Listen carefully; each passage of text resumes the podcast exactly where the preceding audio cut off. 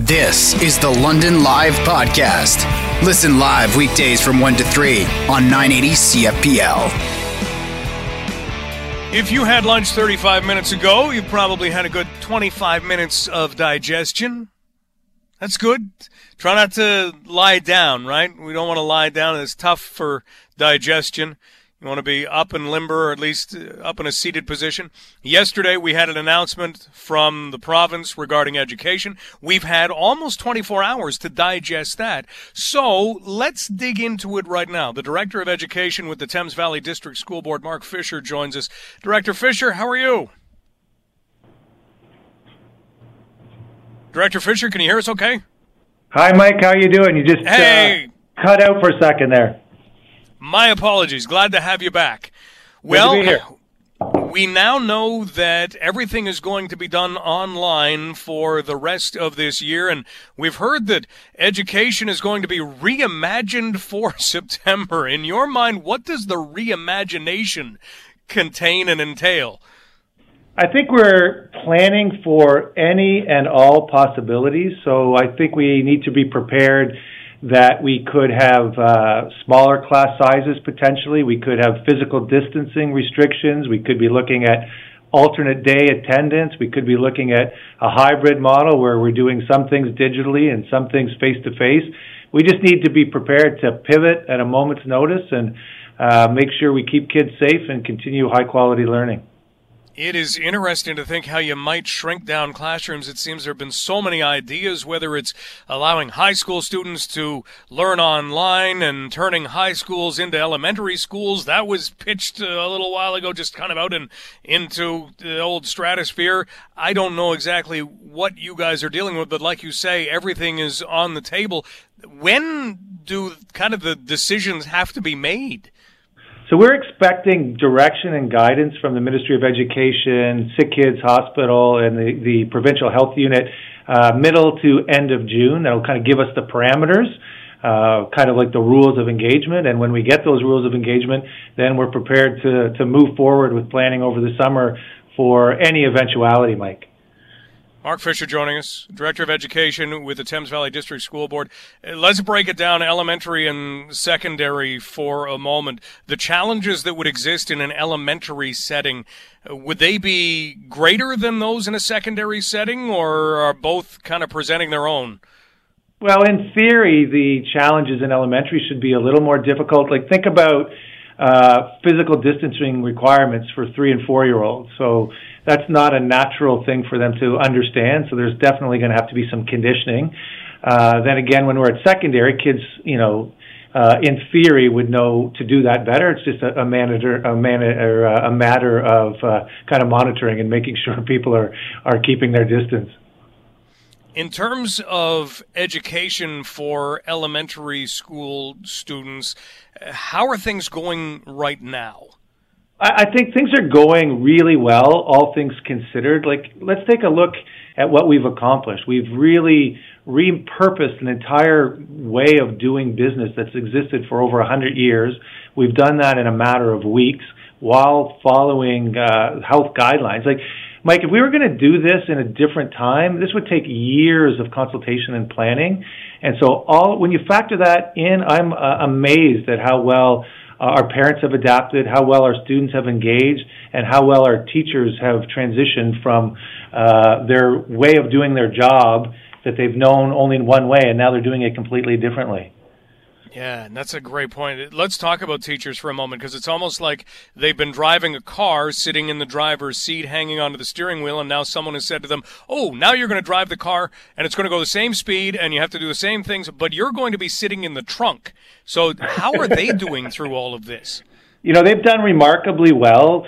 Uh, so really, as you say, like think about being trained for one way of doing something, then doing that for years and years and being very proficient at that, and then all of a sudden, at a moment's notice, the, the rules of engagement have changed and you have to do something completely differently. So we have provided a ton of training on these digital platforms, and we're seeing some real remarkable innovation for teachers, and teachers are reaching out to students through phone calls and through emails and through lifetime interaction on these platforms, videos all kinds of exciting things. So nothing actually really replaces that face to face, that social contact, but we're doing the best we can with the conditions that we're in.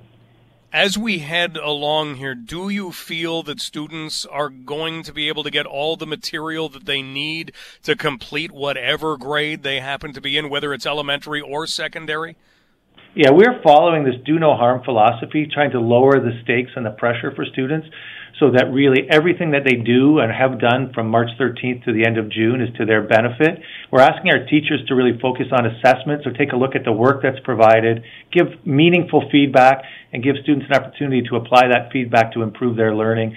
And one of the things we're committed to in the fall, uh, when we get back to more normality, not full normality, but more, is that we're going to do a lot of kind of assessment of students to see which levels they're working at to make sure that we can customize their program and fill in any gaps. And we've got a lot of summer school offerings too for parents and students that are interested that'll help gap fill. We are talking right now with Mark Fisher, the Director of Education with the Thames Valley District School Board. Mark, one final thing, and that is at the secondary level, students handing in their work, keeping up, being motivated, that sort of thing. You know, the idea that marks can't go down. I know that that's circulated around a lot of teenage minds, and it's been there. Where, whoo, that's uh, that's kind of a nice little feature. Is is that a feature that you think was something that uh, that maybe if you had to do it again, you'd still employ? Actually, Mike, I would employ that. I know there's been a little bit of mild controversy about that, but think about these students. Think about a student in grade 12 that in their graduating year, all of these things that have been taken away from them. I don't want an added burden that to think that they'll be punished because the world is going through a global pandemic. I want them to focus on their own well-being. I want them to learn for the sake of learning and I want them to have an opportunity to demonstrate at a higher level. And I am committed to making sure that we give our students what they need to be successful. Well, I know you've probably got an awful lot of meetings and an awful lot of planning and an awful lot of everything between now and when we do get the reimagination of education. But, Mark, again, congratulations for what has been done because you're exactly right. This would have taken years. It's been done in months. It's being carried out. And uh, I think that's one of the real positives of a lot of negatives that we're going through right now. Well, I appreciate the feedback, Mike, and I'm happy to come on anytime. Thanks, Mark. You have a good day. Keep safe. That is Mark Fisher, who is the director of the Thames Valley District School Board. And it really, that would have been, you know, whether it's months, years, it would have taken a ton of time. And we basically said, here's a couple weeks. And it is like that. Yeah, you're driving the car from the driver's seat. Now get in the trunk. That's not a thing that you're supposed to do. That's a complete metaphor. Don't ever drive your car from the trunk. Never. No, no. But that's what it's like.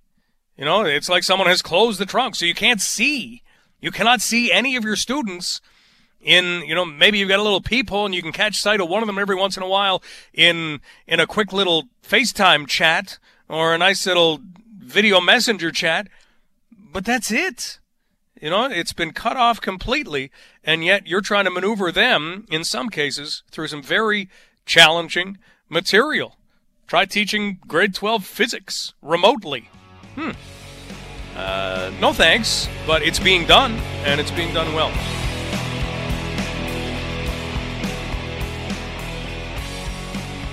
We are going to talk Bundesliga soccer in just a minute.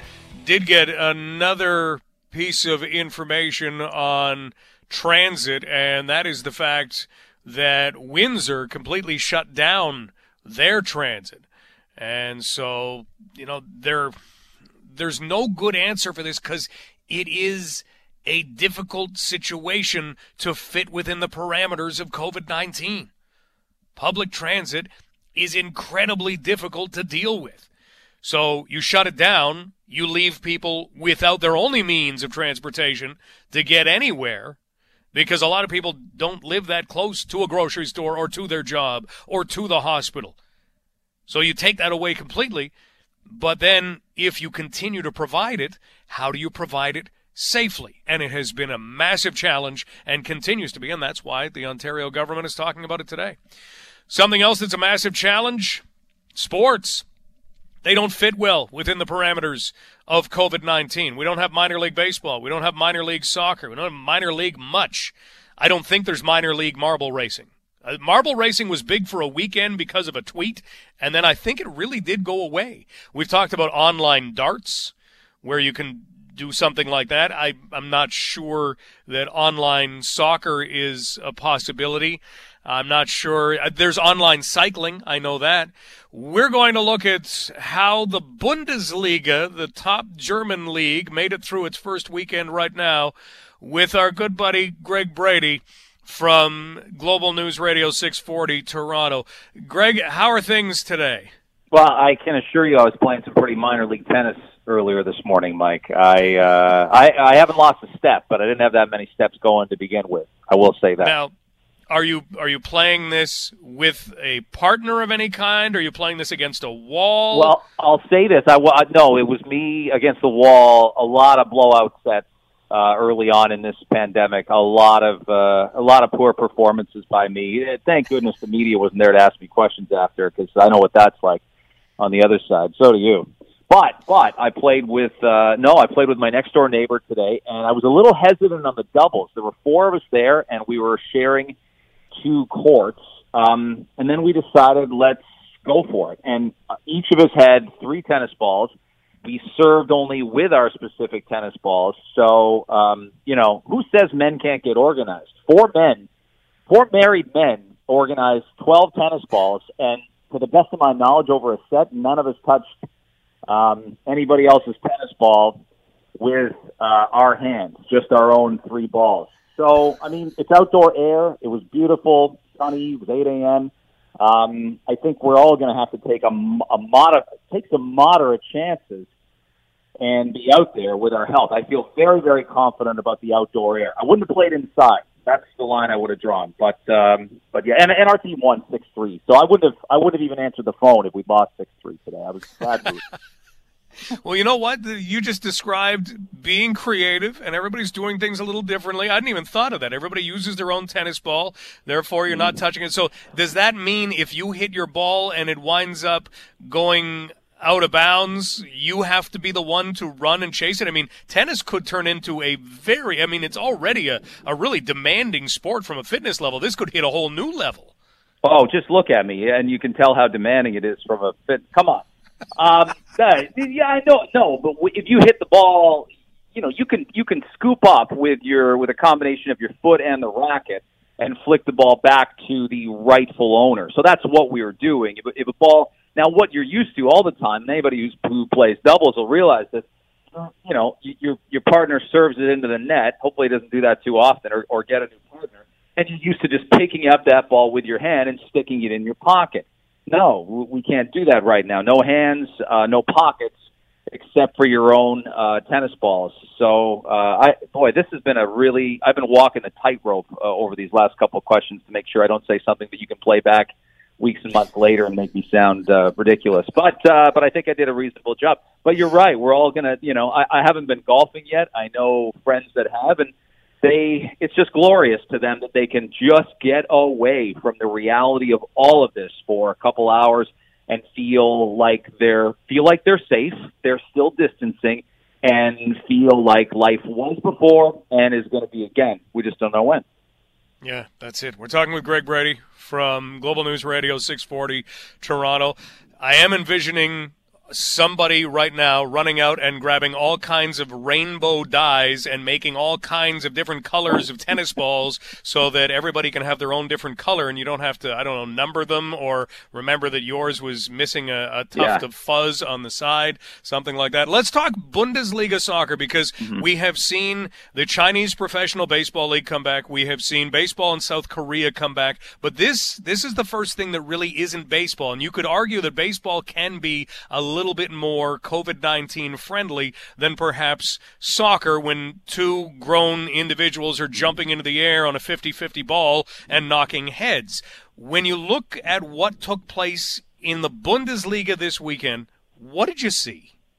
Well, yeah, two thoughts. One on the baseball. I, I I'm cautious with that one because I think about the catcher and I think about the umpire and I think about the exposure the catcher has not only to, to handling the baseball pretty frequently, but nine different batters uh, coming up, you know, uh, in a given inning. But I know what you're saying. I, I, I, if you're in right field or center field, it's a little more advantageous um, than where the catcher and umpire are. They've got to figure that out. And even when MLB comes back, if it can, um, they've got to figure those things out also. Yeah, I I watched a good chunk of it Saturday. Um, a couple good clubs. Uh, Borussia Dortmund was playing Saturday. Bayern Munich's a pretty legendary team. They won the German league for a bunch of years in a row. Always in the Champions League, so people probably see those matches. And um, it's it's a work in progress. It takes time getting used to watching. It, it wasn't like checking in on the UFC fight the, the week before or NASCAR without fans because there's there's personal interaction and yeah as you said it's a physical sport there's a lot of heavy breathing there's a ton of running i mean most players are running you know 11 12k over the course of a match uh, in 90 minutes uh, so they've determined so um, it it's going to be a really interesting process and, and I'm, I'm hesitant to deem it a success but like I said, we all have to take one foot forward and and get out there. We can't shelter in place until there's a vaccine, and we all can't run out of our houses and do everything we you know we did last uh, you know last mid May of 2019. We simply cannot. So we've got to find that balance. We've got to find a line to walk. And at least the measures the German league took, I thought were smart. Substitutes were on the bench and they were in masks and they weren't sitting next to each other. Um, you know, the players didn't try not to hug. There were a couple violations of that after a specific goal, um, uh, you know, gets scored in a, in a match. And it's, it's meant to be a template for a lot of these European leagues. And, and I think more so, Mike, you know the, you know the status, but just for our audience, the difference is it's such an important set of, of leagues to finish in Europe because there's promotion and relegation involved. And they, it's not like the NHL could shut down and say there's no more season, but everybody's back starting at you know zero points with zero games played. There's millions of of pounds and euros and kroners and everything on the line for clubs that were in position to get promoted. Do you just stop the league and promote those teams and relegate the other teams? So it's it's there's a lot of huge business implications involved. I'd argue more than the North American leagues. Well, take a look at what happened with the Scottish Premier League, where they mm-hmm. declared Celtic champion yesterday or the day before, and that was easy because they always win. But the team that is being regulated, the club that's being relegated, uh, they are thinking about a court challenge because they're, mm-hmm. they're not happy saying, hey, we didn't even get a chance to stay in this league, which means, like you said, huge dollars as opposed to going down and playing against a few guys who were at a pub a few hours ago. So it is a big difference. In terms of North American sports, are you hearing anything that makes you think anyone is any closer to making a decision? Well, I have I just have such minimal confidence, Mike. I think we've talked about it before in in the indoor arena sports uh, because of the studies involved. You know, the NHL I think has tremendous, tremendous difficulty. Uh, I think to restart. There's tons of border issues, quite obviously, with, with some teams having players from as many as seven, eight different nations. Are are we opening the borders for um, you know, four or five Ottawa Senators and five or six Toronto Maple Leafs. I, I don't know. I, I'm not saying that would be wrong. A lot of people wouldn't like the idea that they're jumping in line. And then there's everything I described in the Bundesliga uh, and and coming hopefully in the Premier League and maybe even maybe even MLS. But you're dealing with it in indoors and you're dealing with it in in a colder atmosphere, which again, studies are every study I look at uh, says this is bad news. So this is, and we're not even talking about fans in the rink. We're not even talking about, you know, having, you know, camera people and, and some members of the media and training staff. So, no, I, I and, and as far as MLB goes, I know the owners are trying to paint the players as, as it being about money. Uh, everything I read, Mike, the players are just as concerned about their safety. Some of these guys are already millionaires a bunch of times over but they, you know, later in life, they want to make sure they're protected. If I'm a first base coach and I'm 60 and I'm on a Major League Baseball team, I want to make damn sure I'm protected. So I think there's still a lot of work to do. I, I yeah, I'd be shocked if Major League Baseball is played on July 1st. That's only six weeks away. I'd be really surprised by it. Yeah, the calendar seems to be moving awfully quickly. Everybody said, "Hey, well, we'll we'll play into July, we'll play into August if you're talking NHL or NBA." And now, well, wait a minute, we're almost at June, and then that would only be a month, and and they're still trying to figure this out. And now we've got even Philippe Danault of the Montreal Canadiens said he wasn't willing to jeopardize his family. We had Collin McHugh, who is a pitcher for the Boston Red Sox, yeah. say, "I'd like an opt-out option on this." And you wonder, those are the guys who've spoken publicly. You wonder how many guys do feel like that but they haven't spoken publicly about it yet. Yeah, totally. And and again, remember, sports are very NFL doesn't have guaranteed contracts. I think they've got more of a shot. I, I do. I know the, the physical premise of the sport, but you only got to play the 16 games, maybe even 12, maybe even 14. And, and as we've talked about, Mike, they might push. The NFL can afford to push that schedule back. They can start playing games in December and play the Super Bowl in late April. They could play the Super Bowl Easter weekend, and none of us would blink, and we'd be maybe closer to a vaccine at the very minimum, at the absolute minimum. We'd be closer to at least guaranteeing safety because of testing and contact tracing. So the NFL's got a clock they can sort of run out. I, I get the hustle of the NBA and NHL. There's millions of dollars on the line, but I, I don't I don't think they're any closer to, to getting going than they were three or four weeks ago. Even if players are going into facilities now. Greg, thanks so much for the time. I know you probably have some stretching to do, or at least uh-huh. one media interview after a six-three yeah. doubles win. So we'll let you get to that. But we we really appreciate you taking some time. Hey, next time we talk, we'll talk about whether OHL teams that are bad should get relegated down to it. Many of the ones that I had to broadcast uh, against your London Knights uh, probably should have been relegated a couple of those seasons. Hey, today would be travel day to the Memorial Cup. This was the day for anybody to head to Kelowna who had qualified to be there, and the planes would be in the air. They always fly at about 11, so the planes would be in the air right now from the Quebec League and the Ontario Hockey League, but no planes are in the air this year, unfortunately. Well, you would know the Memorial Cup travel schedule. I, I myself would not, Mike. See, that's how that's worked out for me in my uh, in my play-by-play career. Okay, you don't have to. We'll get you there someday. We'll get you there someday. Thanks. Take care. That's Greg Brady from Global News Radio 640 Toronto.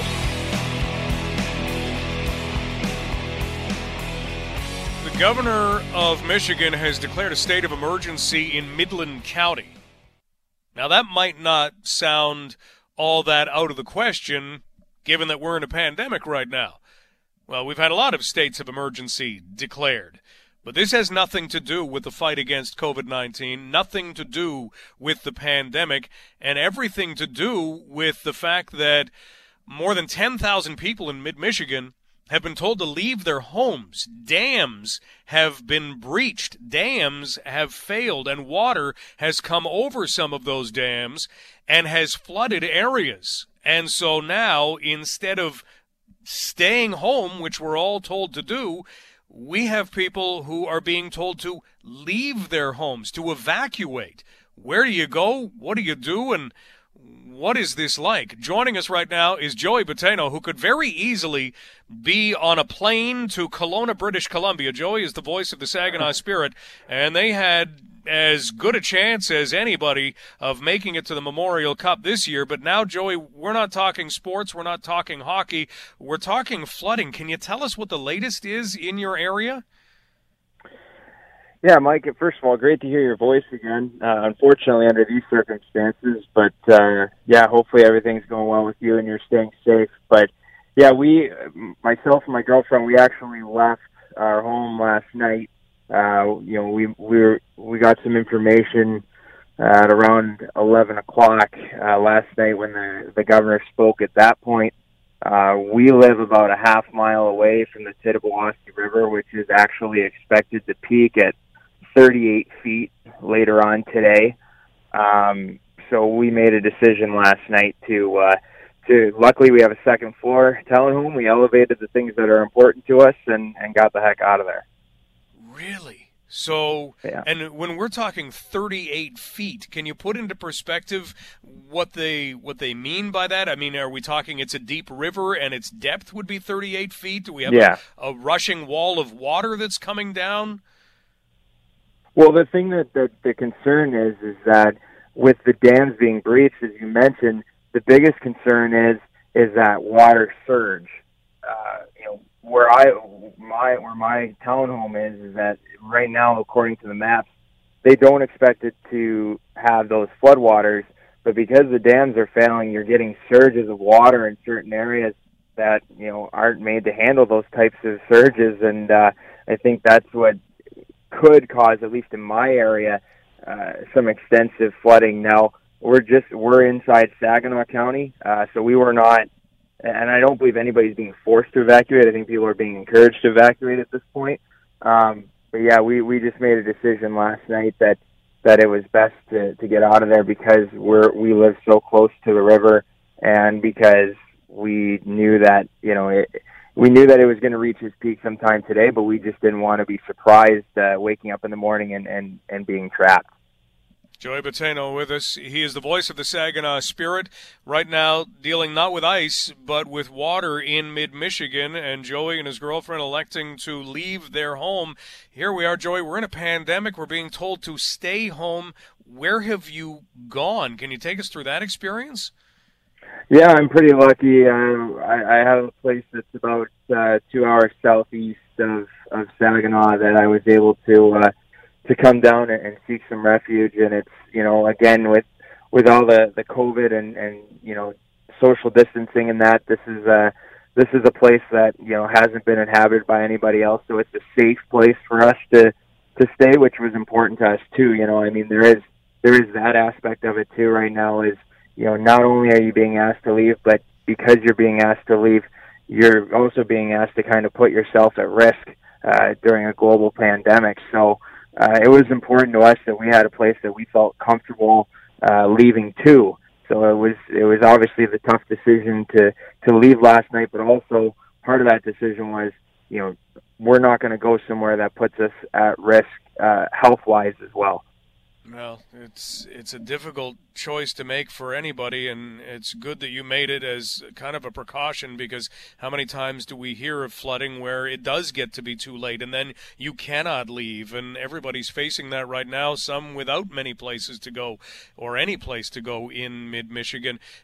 Do you know how long this may go before you you kind of get a feel for for how the water is being distributed or, or when it is expected to peak? Yeah, so I, I believe the Midland County Commissioner was just speaking, and they're expecting that the water will reach its peak sometime this evening, late this evening, around nine, ten o'clock Eastern time. Um, and so, you know, they were just reminding the residents that you know if you have stayed and you're not experiencing flooding, you're not out of the woods yet. And if you are in Midland County, to you know, there there's certain parameters. Um, I believe it was south of M10 and west of Eastman Avenue, which is obviously no one in London would know where that is, but it's right around Dow Diamond, where the Great Lakes Loons play, the uh, single A affiliate of the Los Angeles Dodgers. Uh, if you're anywhere within those areas of Midland County, yeah, you're being encouraged, and you've been encouraged for, you know, a little under 24 hours now to to evacuate. Well, Joey, it's great to know that you are safe. Please stay safe in both things that are going on right now, and all the best to you and everybody else in mid Michigan. Thanks for the call, Mike. Take care. Good to hear your voice as well.